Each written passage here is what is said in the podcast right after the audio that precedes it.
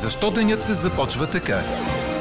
Това е сутрешният новинарски Дир подкаст.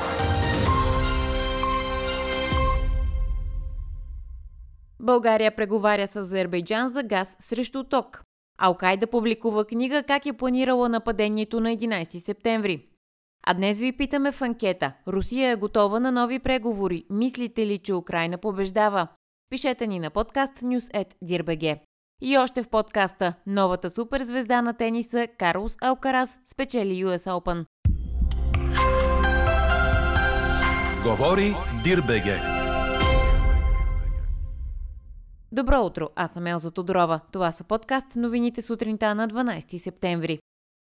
Облачността днес ще бъде променлива, а валежи ще има само на изолирани места след обед. Температурите ще се понижат още малко, като дневните ще са в интервал от 21 до 26 градуса. Ще бъде ветровито с запад-северозападен вятър, заради което е в сила предупреждение от първа степен. COVID продължава да отстъпва, като тази неделя няма нито един смъртен случай на човек с потвърдена инфекция. Новоустановените заразени за денонощието са едва 165 има. Плавно намаляват и нуждаещите се от болнично лечение. В момента те са 727, 35 от които са под интензивни грижи. Регионалният министър Иван Шишков отново заминава за Стара Загора, за да провери работата по довършване на интерконектора с Гърция, предаде БНТ. Тази седмица се очаква съоръжението да получи Акт 15. Усилията са работата му да започне преди началото на отоплителния сезон и по него да потече по-ефтин азерски газ. Междувременно стана ясно, че България започва преговори с Азербайджан за отвояване доставките на природен газ след 2026 година и за размяна на синьо гориво срещу електричество за идващата зима.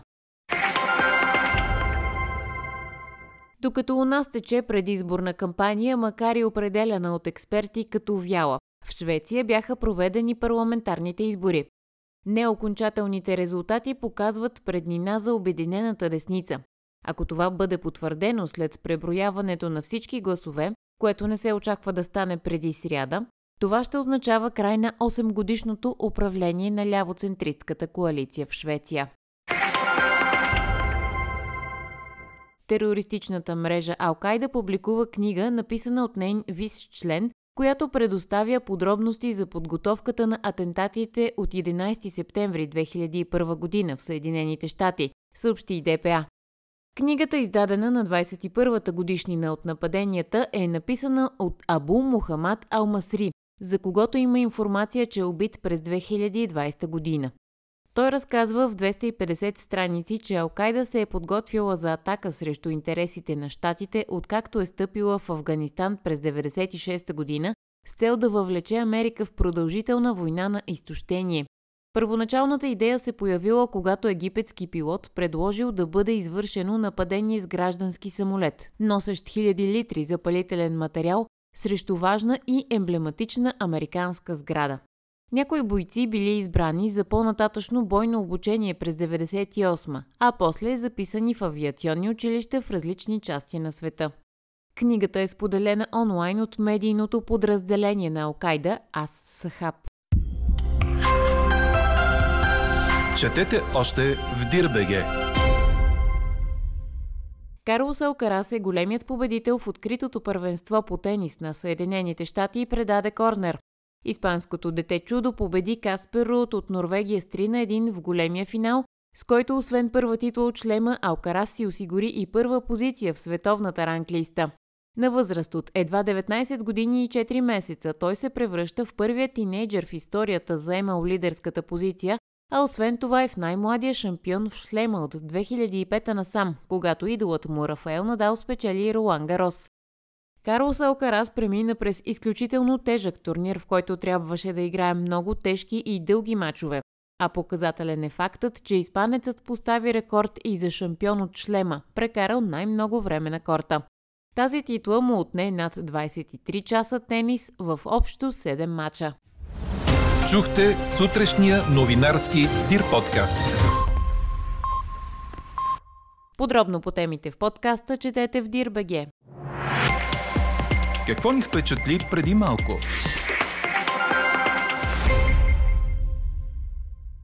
След като през уикенда Киев обяви, че си е върнал контрола над повече от 3000 квадратни километра територии, световните медии изтъкват брилянтната военна тактика на Украина. Дойче Веле, например, пише, че светкавичното украинско настъпление е било проведено като по учебник, писан от Сунза. Китайският военен генерал препоръчвал командирите да създават примамки и да симулират объркване и да накарат врага да прецени грешно противниковата сила. Всички войни се основават на измама, пише Сунза в своя трактат Изкуството на войната, писан през 5 век преди новата ера. Сунза съветва генералите да пренасочват частите си и да атакуват по два фланга. Изненадващата контраофанзива на Киев само за няколко дни нанесе тежки удари по силите на Москва и ги накара да изоставят редица военни крепости около Харков. Украинският напредък може да се превърне в най-големия успех на бойното поле за силите на Киев, откакто бе осуетен руският опит за превземане на столицата в началото на войната. Руското отстъпление пък е един от най-големите неуспехи на президента Владимир Путин, откакто той нареди пълна инвазия в Украина и може да се окаже повратна точка, пише Financial Times. А какво ще кажете за това? Ние не сме се отказали от преговори за Украина, готови сме за тях. Това казва руският външен министр Сергей Лавров пред местна телевизия, като допълва, че колкото повече се отлага дипломатическото решение за Украина, толкова по-трудно оставало намирането му. Изказването на Лавров идва на фона на контраофанзивата на украинската армия в Харковска и Херсонска област. Руският външен министр допълва, че когато при предишните преговори в Истанбул били постигнати договорености поискани от Украина, дошла след два дни провокацията с убийствата на цивилни в Буча. В същото време украинският президент Володимир Зеленски казва, че преговори с Русия за край на войната са невъзможни. Агресорът няма адекватна позиция и може да наруши договореностите, казва той. Ето защо ви питаме. Русия е готова на нови преговори. Мислите ли, че Украина побеждава? Гласувайте и коментирайте по темата в страницата на подкаста. Най-интересните ваши мнения ще цитираме в обедния новинарски подкаст точно в 12.